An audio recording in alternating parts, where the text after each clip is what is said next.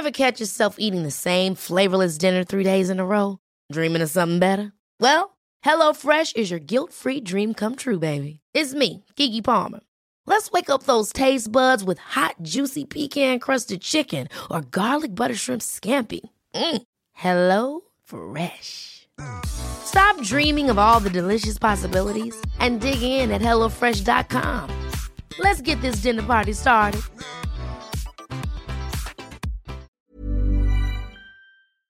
Hello?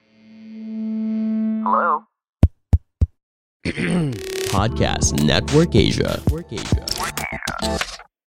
Isang paalaala, ang susunod na kabanata ay naglalaman ng mga salita at pahayag na maaaring magdulot ng takot, pangamba at pagkabahala sa mga nakikinig lalo na sa mas nakababatang gulang. Huwag mong patuloy kung kanakailangan.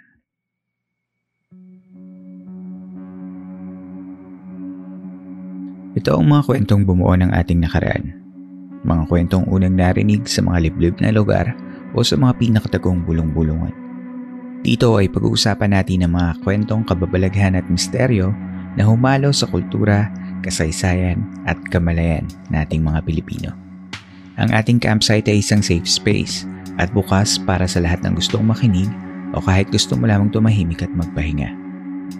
Ako po ang inyong campmaster at ito ang Philippine Campfire Stories.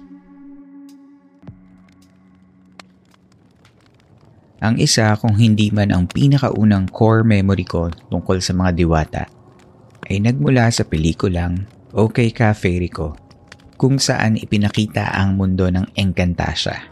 Ito ang mundo ng mga engkantado at mga engkantada. Sa eksena ay naroon si Faye na ginampanan ng aktres na si Tweety De Leon kung saan sila ay kasama ng iba pang mga nilalang sa isang talon. Nakasuot siya ng puti Kasama niya mga babaeng nakasuot din ng kulay puti at may mahaba silang buhok. Meron din silang mga bakpak, maraming bulaklak at parang ang linis-linis ng lugar. Sa isip ko nun, ito pala mga diwata, parang mga fairies. Nagpatuloy lang na iyon ang imahe sa isip ko ng mga diwata. Mga babaeng nakatira sa kalikasan, nagsasayaw, mahaba ang buhok, may mga bulaklak sa ulo kaya sa paligid nila may powers, minsan may pakpak. Nito ko na lang din nalaman na ang salitang diwata pala ay iba sa mga engkanto at lalo namang iba sa mga fairies at mga nymphs. Kung napakinggan ninyo ang part 1 ng special na ito tungkol sa mga diwata, doon ay tinalakay natin na ang salitang diwata ay kasing kahulugan ng konsepto ng mga gods and deities na ang orihinal na paniniwala sa diwata ng mga sinaunang tao sa Kapuluan ng Pilipinas ay mga nilalang na may kanya-kanyang lugar sa kalikasan at kapaligiran na kanilang pinapamahalaan. May mga diwata ng langit, ng araw at ng buwan. May mga diwata din ng hangin, ng tubig sa dagat at ng ulan. May mga diwata na namamahala sa pangingisda, sa ani sa bukid, sa pagbubuntis at pagkamatay hanggang sa kabilang buhay at marami pang iba.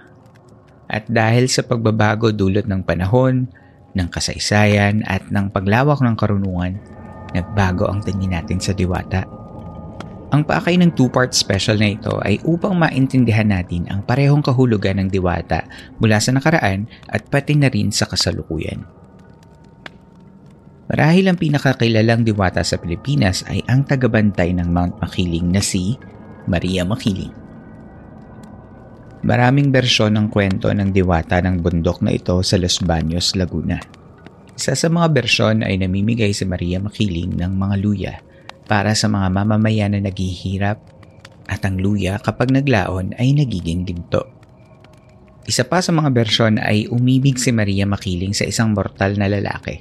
Ngunit siya ay ipinagpalit nito sa isang mortal na babae may pagkakahawig dito ang isa pang bersyon na isinulat naman ni Jose Rizal. Si Maria Makiling ay umibig kay Juan, isang simpleng binata na ipinatawag ng pamahalaan upang lumaban sa digmaan. Upang makaiwas sa digmaan, nagpakasal si Juan sa isang babae sa bayan. Sa parehong bersyon na nasabi, ay ipinagpalit ng lalaki sa mortal na babae ang mahiwagang diwata. Sa labis na sakit ay lumikas ang diwata at nagtago sa kabundukan upang hindi na makita pa. Dito lamang ay nakausap ko ang isa sa ating mga story masters na si Elisa Victoria at nagbahagi din siya tungkol sa mga diwata. Narito ang bahagi ng aming pag-uusap.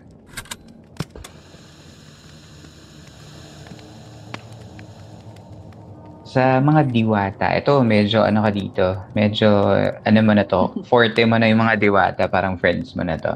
Anong pagkakakilala mo? Tsaka ano yung, paano, paano mo sila na-describe? Kasi parang medyo fey folk talaga yung Oo, dating. mas- eh. But how did you come up with that? Oo, yun nga. eh. Kasi parang mas mas sa Faye yung description nila, yung even with After Lambano, yung the way they're portrayed, yung parang dragonfly wings, ganyan. Mm-mm. Oo. I, I'm not sure kung meron siyang pinanggalingan sa mismong Filipino mythology. Kasi ang pinakasikat na diwata sa atin, si Mariang Makiling, yung parang, Mm-mm. eh, hindi naman, hindi naman, Wala siyang wings. yung- Oo, wala siyang wings. Kinabitan mo siya ng Tinkerbell wings. Oo. Siguro, share ko lang din sa mga tagapakinig kung mahanap niyo yung libro ni Resil Mojares, yung Waiting for Mariang Makiling. Ah, may meron kasing kwento doon si or yung dinidiscuss ni Mr. Mojares. Yung kwento ni Rizal about Hmm. Mariang Makiling na lumabas sa La Solidaridad. Ang pagkaka-describe niya kay Mariang Makiling, parang yung usual na description ng Filipina, yung kayumanggi, Mm-mm. Ganyan, with long black hair. Ganon. So, yung um, pagkikwento din ni Resil Mojares, maraming variants yung kwento ni Maria Makiling. So, yung Mm. version na alam ko, ang pagkakadescribe sa kanya ay diwata daw sa Mount Makiling. Mm-mm. Oo. So, teka, tinitignan ko lang ang aking mga notes. Oo, ganun. Yung parang Filipina, ano, na Hmm. mahaba yung buhok, glowy um, brown Oo. skin, naka-white. Oo. Ayun. So, sabi ni Mojares sa oral tradition, yung legend ni Mariang Makiling, um, marami siyang pinanggalingang motifs or ibang mga kwento. So, okay lang ba? I-quote ko na lang Oo siya. naman, oo naman. Oo, yun. So, sabi niya, nasa page 5 to, nung book, kung gusto niyong hanapin. so, yung legend ni Mariang Makiling incorporated diverse motifs from the local environment or other tales Mm. or has merged into other narratives. Tulad nung popular stories of the fairy mistress. And then, na-merge din siya sa Christian legends of Virgin Mary. So, Mm. pag, pag kasi iniisip mo yung idea ng diwata, parang nagkahalo-halo na rin siya in my head. Kasi ang dami ring pinanggagalingan ng mismong mga legends na naririnig natin. Bigla ko nga siyang, wala, wala siya sa utak ko ah. Pero parang nga, oh, very Virginal Mary nga ang dating Diba? niya. Oo. Oo. Ito Parang- nakita ko yung book niya, Waiting for Maria Makiling by Yes. Cecil Mohar. Ateneo de Manila University Press. Oo, hanapin natin kung gusto pa natin. Saka yung, ang interesting doon, doon sa kwento ni Rizal, Mm. binig, binigyan niya ng political aspect si Mariang Makiling kasi usually ang alam nating kwento sa kanya yung yung parang magkakaroon siya ng love at bigla siyang mawawala. Parang ganon. Mm. So sabi, dun sa kwento ni Rizal, nawala siya kasi na-offend daw siya dun sa mga praile na kinuha yung lupa sa ano, sa Mount Mm. Makiling. So may ganong, may ganong social commentary. Oo. Wala I just found that interesting.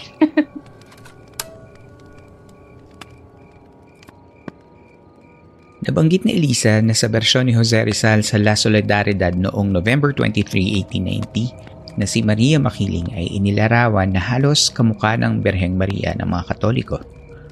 Ang bersyon ni Jose Rizal ay isinalin sa Ingles ni Arnold H. Warren noong taong 1968. Sabi sa pahayag, According to eyewitnesses, she was a young girl, tall, well-shaped, with large black eyes long and abundant hair.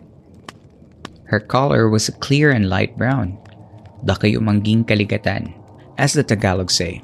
Her hands and feet are small and exquisite, and the expression of her face always grave and serious. She was a fantastic creature, half nymph, half sylph, born of the rays of the moon of the Philippines. In the mystery of its august forest, and to the lullabies of the murmur of the neighboring lake. Nabanggit din ni Elisa na may pagkakahawig si Maria Makiling sa Berheng Maria. Ngunit alam niyo ba na pinaniniwalaan na si Maria Makiling ay tinawag ding Dayang Makiling? Dayang ang tawag sa mga lady-in-waiting o tag-alalay sa mga prinsesa sa mga pangkat etniko ng Austronesia. May mga nabasa din ako na si Dayang Makiling din daw ang inkarnasyon ni Dian Masalanta sa panahon ng mga Kastila. Si Dian Masalanta ang diwata ng pag-ibig, kapayapaan at panganganak ng mga Tagalog. Mula kay Dian Masalanta, naging Dayang Makiling at ngayon naging Maria Makiling. Kay Maria Makiling nga ba nang galing ang makabagong paningin ng mga Pilipino sa isang diwata? Yan at marami pang iba sa ating pagbabalik.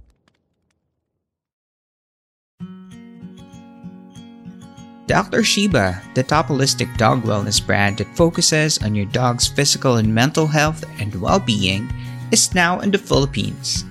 Functional, healthy, and they're just simply yummy for your doggies. Get the perfect match according to your dog's needs with Dr. Sheba's Triple Care Bundle starting at 33% off. Only at drsheba.com.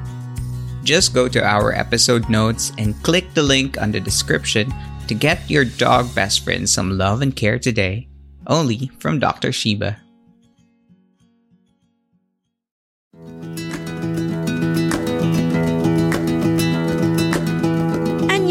It's your K-drama tita, Tita Marian, inviting my fellow K-drama fans to check out my podcast, Annyeong Tita, where every Tuesday I upload a new episode all about K-drama.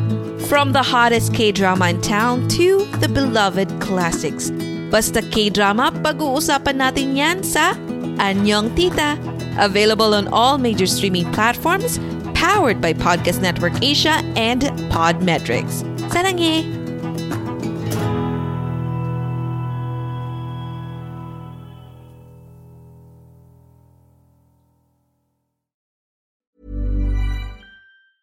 There's never been a faster or easier way to start your weight loss journey than with PlushCare. PlushCare accepts most insurance plans and gives you online access to board-certified physicians who can prescribe FDA-approved weight loss medications like Wigovi and Zepbound for those who qualify. Take charge of your health and speak with a board-certified physician about a weight loss plan that's right for you. Get started today at plushcare.com slash weight loss. That's plushcare.com slash weight loss. plushcare.com slash weight loss.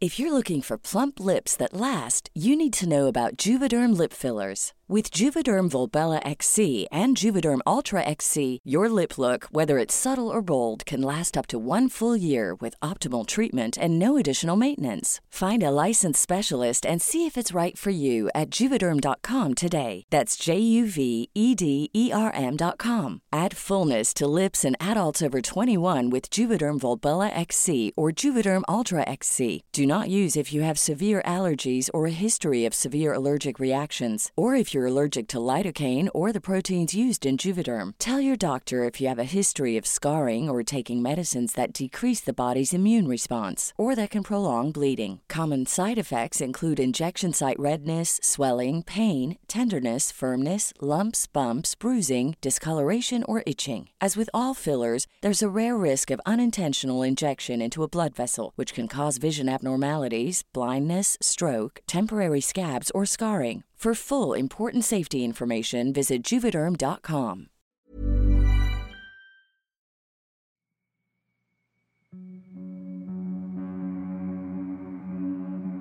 Sa pagpapatuloy ng Philippine Campfire Stories.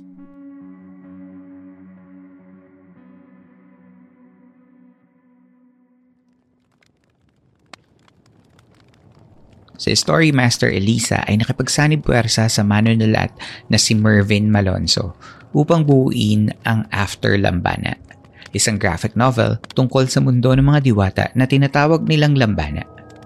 Sa kwentong ito, ang mundo ng Lambana ay bumagsak na at ipinagbabawal pa ang paggamit ng mahika. Ngunit ang bidang si Conrad ay may karamdaman na tanging mahika lamang ng mga diwata ang makapagbibigay lunas. Narito ang mga usapan namin tungkol sa After Lambana.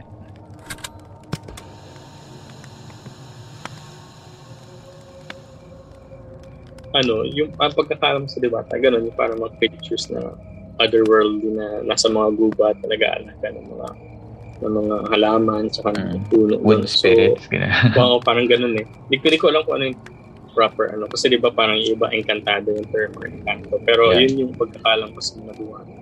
Parang generally mga good good spirit na Mm. guardian ng forest. Ganun yung pagkakaalam ko. Mm. Pero yun, may kwento kang diwata yung... Yung yung after Lambana, yun, yun yung, yung Mm. world ng mga diwata. Tsaka yun Lambana actually yung term nila dun sa world ng mga diwata. Tapos Lambana Yung- yata yung- is supposedly fixie. Yung mga maliliit. pero yung, yung dito sa world, dito sa sa after Lambana, parang parang yun yung, yun yung ano ni Eliza sa world ng mga ng mga diwata. Parang Lambana yung. Lambana, yes. Oo. yes. Hindi siya yung parang fix, yung hindi siya creature, parang yung world mismo. So, kaya after Lambana kasi Para siyang mga elven world, ganun. Mhm. Parang nagsara na yung kaya after Lambana yung title kasi nagsara na yung world ng dati may nagko-coexist yung world ng natin tsaka sa mga Mm. diwata. Tapos nagkaroon ng incident kaya nagsara na yung yung yung pintuan. Kaya after Lambano siya. Tapos yung bida nagkaroon ng sakit na ang sort ang ng pure lang magic. Tapos ayun, uh, yung pro- problem illegal na yung magic. So nagkaroon siya ng, ng adventure para lang ma-cure yung sakit niya sa puso. Mm, kailangan niyang ano, kailangan niyang pumunta dun sa kabilang mundo. Mm. Tapos Ah. alam mo siya, parang yung after Lambana, para siyang, para kang pumasok sa, alam mo yung acid pop dream, ganun. Oo. Parang acid Parang- trip. Oo, parang ganun Oo. yung, ah, yung dating ng kulay, ng Oo. graphics, ganun, parang, para ka nasa, ewan ko, futuristic pero 70s, ganun.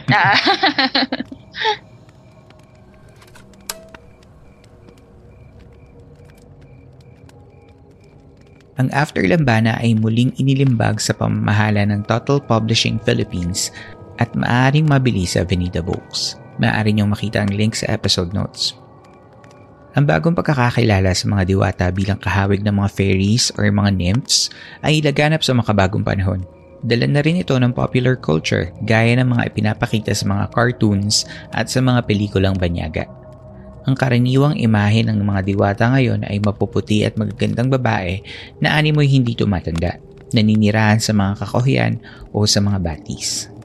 Ang gandong pagkilala sa mga taong may mapuputing balat ay patuloy na humalo sa kultura ng ating bansa mula pa noon hanggang sa mga makabagong kwentong bayan. Ang urban legend ng White Lady ng Balete Tree ay kakikitaan din ng pagkakahawig sa mga diwata. Babaeng nakasuot puti, mahaba ang buhok at naninirahan sa malaking puno. Gayon din ang mga taong ipinanganak na mayroong albinism. Ang albinism ay kondisyon sa balat kung saan hindi nagiging sapat ang melanin kaya hindi ito makapagbigay ng kulay at nananatiling puti ang kutis nila. Ang mga albinos ay binansagang mga anak araw o mga anak ng mga engkanto sa mga mortal. Sa mga paniniwalang ito, ang mga diwata o engkanto sa kagubatan ay madalas na pinaniniwala ang mabuti. Hindi kaya dala lamang ito ng kolorismo galing sa matagal nating pagkakasakop? Kailangan ko pang magsiyasat tungkol dito. Ang pananatiling buhay ng konsepto ng diwata bilang isang mythological creature na maaaring paghugutan ng inspirasyon para sa mas makabagong kwento ay buhay na buhay. Noong taong 2005, inilunsad ng GMA Network ang isa sa mga pinakamalaking proyekto nilang pinamagatang Encantadia. Dito ay mayroong isang lahi ng mga nilalang na tinatawag nilang mga diwata. Isang lahing may tapang, lakas at ganda. Ang apat na bidang babae ay mga natatanging diwata na may kanya-kanyang kapangyarihan. Dahil sa pagiging matagumpay nito noong taong 2005 ay ginawan pa ito ng remake noong taong 2016. Ang manunulat na si Edgar Calabia Samar ay may aklat na pinamagatang walong diwata ng pagkahulog kung saan nagpakita ito ng ibang pamamaraan ng pagsusulat. Ang Tipsy Tale sa isang immersive theater kung saan ang mga manonood ay makikihalo sa kanilang 75-minute show na tinatawag na Lambana. Ito ay isang theater play, escape room at interactive game na nakapwesto sa Eastwood City bago ito magsara noong sumabog ang pandemya. Basically, the guests are taken into a mystifying world of Philippine folklore where they can live and experience their own fantasy in a dreamlike reality. Sikat na sikat din sa social media platform na TikTok ang kanta ng mga awit na si Sam Concepcion na pinamagatang Diwata na talaga namang nagbibigay halaga sa kagandahan ng isang Pilipina. Sa Amerika ay isang lupo ng mga Filipino-Americans ang nagtatag ng Diwata Comics. Ang una nilang series ay pinamagatang Carmina, isang Filipino-American urban mythology story tungkol sa isang biracial woman na nadiskubring siya ay galing sa pahiwagang lahi ng mga diwata. Nakapanayam ko si Mark Nazal, ang isa sa mga sumulat ng Carmina. Narito ang aming panayam.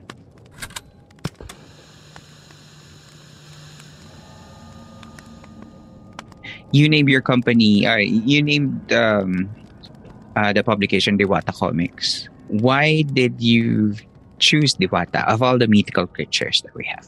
Well, I think by one of the biggest, one of the one of the most obvious default was because the first character we published is based on a Diwata. Without spoiling too much, no, we know about Carmina, but for some people who might have, have uh, read Carmina, can you tell us more about the characters, who she is, creatures in uh, the Carmina uh, expanded universe, just like you said, para dun sa mga gustong mabasa sa Carmina?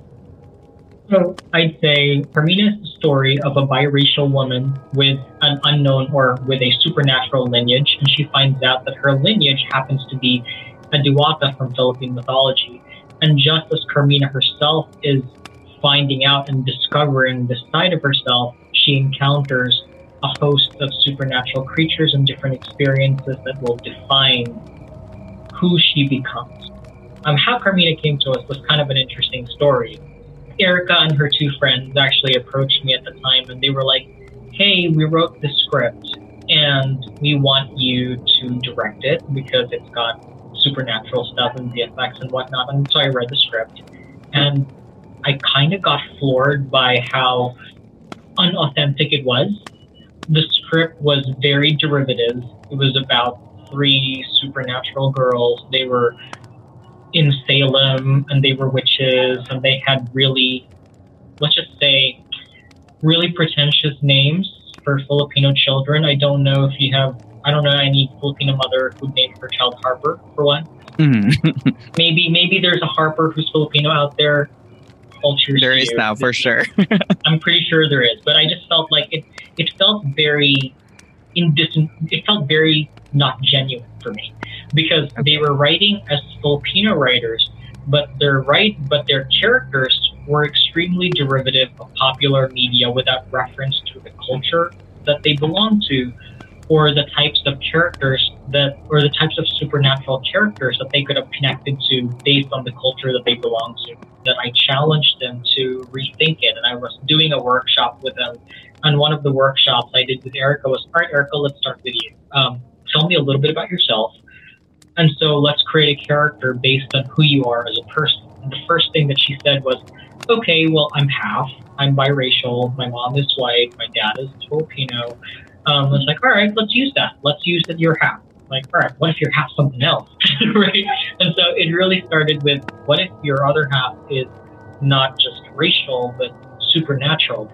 And then I remember from our stories growing up that the Diwatas were always fair and you know they were always sort of European in nature when it comes to features. And I did do a reading, and I could be totally wrong on this, but according to hmm. some of the texts that I did read, it was the natives at the time conjured some of the myths based on seeing the Europeans first appear on our shores because they thought they were gods and goddesses because they were regal, they were shimmering in the sun, Mhm. and they were so vastly different. So I was like, all right, let's let's start with that. and so we did, and therefore some of the stories were kind of formed. But the other part that kind of influenced her story was it was also a time when my partner and I did a whole lot of travels across the United States, and there was one particular travel where we didn't take the freeways. We took the back roads into the small towns. And one of the things that I really realized in those weird small towns was that there were always people of color, you know, working at the motel, working at the diner. And one of my first questions was, how the hell did they get there? Marami pa kaming napag-usapan ni Mark at ilalabas natin to sa isang future episode.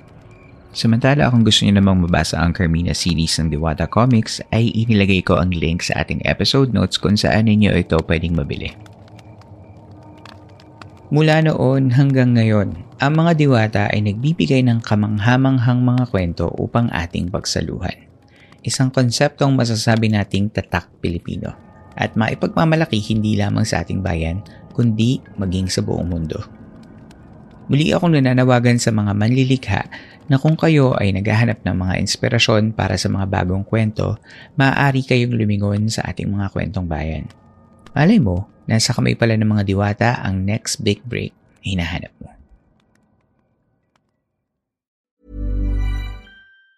Planning for your next trip? Elevate your travel style with Quince. Quince has all the jet setting essentials you'll want for your next getaway, like European linen, premium luggage options, buttery soft Italian leather bags, and so much more. And it's all priced at 50 to 80% less than similar brands. Plus, Quince only works with factories that use safe and ethical manufacturing practices. Pack your bags with high-quality essentials you'll be wearing for vacations to come with Quince. Go to quince.com slash trip for free shipping and 365-day returns.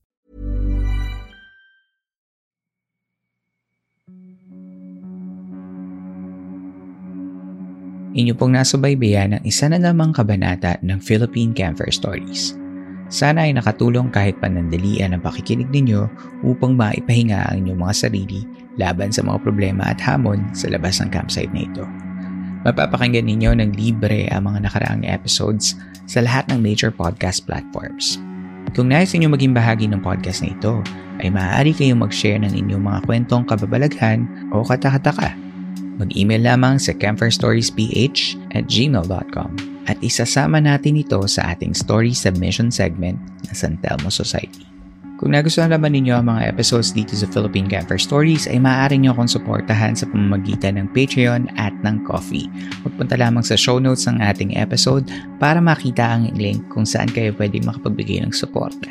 Maaari nyo ring i-follow at i-like ang ating mga social media accounts sa Twitter at Campfire Story PH, sa Instagram at Campfire Stories PH at sa Facebook page ng Philippine Campfire Stories. Kung nais ninyo makipag-collaborate para sa marketing ng aming programa, magtungo lamang sa advertiser.podmetrics.co o mag-send lang ng mensahe sa aming social media accounts. Hayaan yung tulungan namin kayong maipahayag ang inyong mga produkto at serbisyo sa ating mga listeners. Nais kong tulungan ng mga tatak at produktong Pilipino dahil naniniwala ako na gaya ng mga kwento natin sa Philippine Campfire Stories, mahusay ang tatak lokal. Muli, maraming maraming salamat sa pakikinig. Hanggang dito na lamang po tayo ngayong gabi at hanggang sa susunod nating kwentuhan.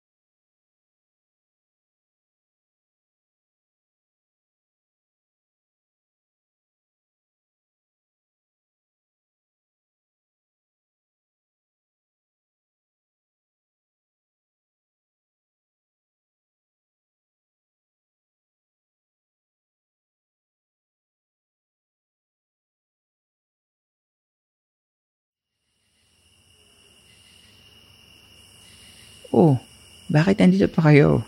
Tapos ng episode.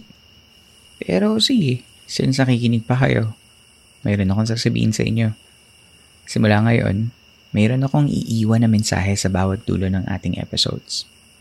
Para sa gabing ito, gusto kong ibahagi sa inyo ang isa sa mga ginagawa kong projects para sa podcast. Ang Twisted Alamat. Ang Twisted Alamat ay isang hamon para sa lahat ng tagapakinig at sa akin na din upang gumawa ng mga bagong alamat o mga bagong kwento base sa mga episodes natin. At dahil ngayong gabi, napag-usapan natin ang mga diwata, para sa unang Twisted Alamat, paano kung umalis si Maria Makiling sa kanyang bundok noong ikalabing tatlong siglo patungo sa Europa? Ano kaya ang nangyari sa kanya? Sino-sino kaya ang nakakita ng ganda at kapangyarihan niya?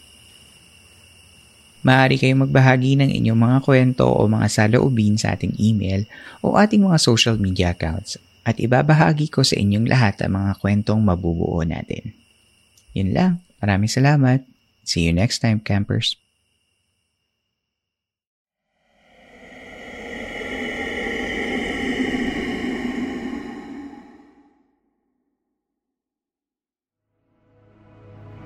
This podcast episode is based on or is inspired by true events. Unless otherwise indicated, all the names, characters, businesses, places, events, and incidents in this podcast are either the product of the podcast creator's imagination or used in a fictitious manner. Any resemblance to actual persons, living or dead, or actual events is purely coincidental.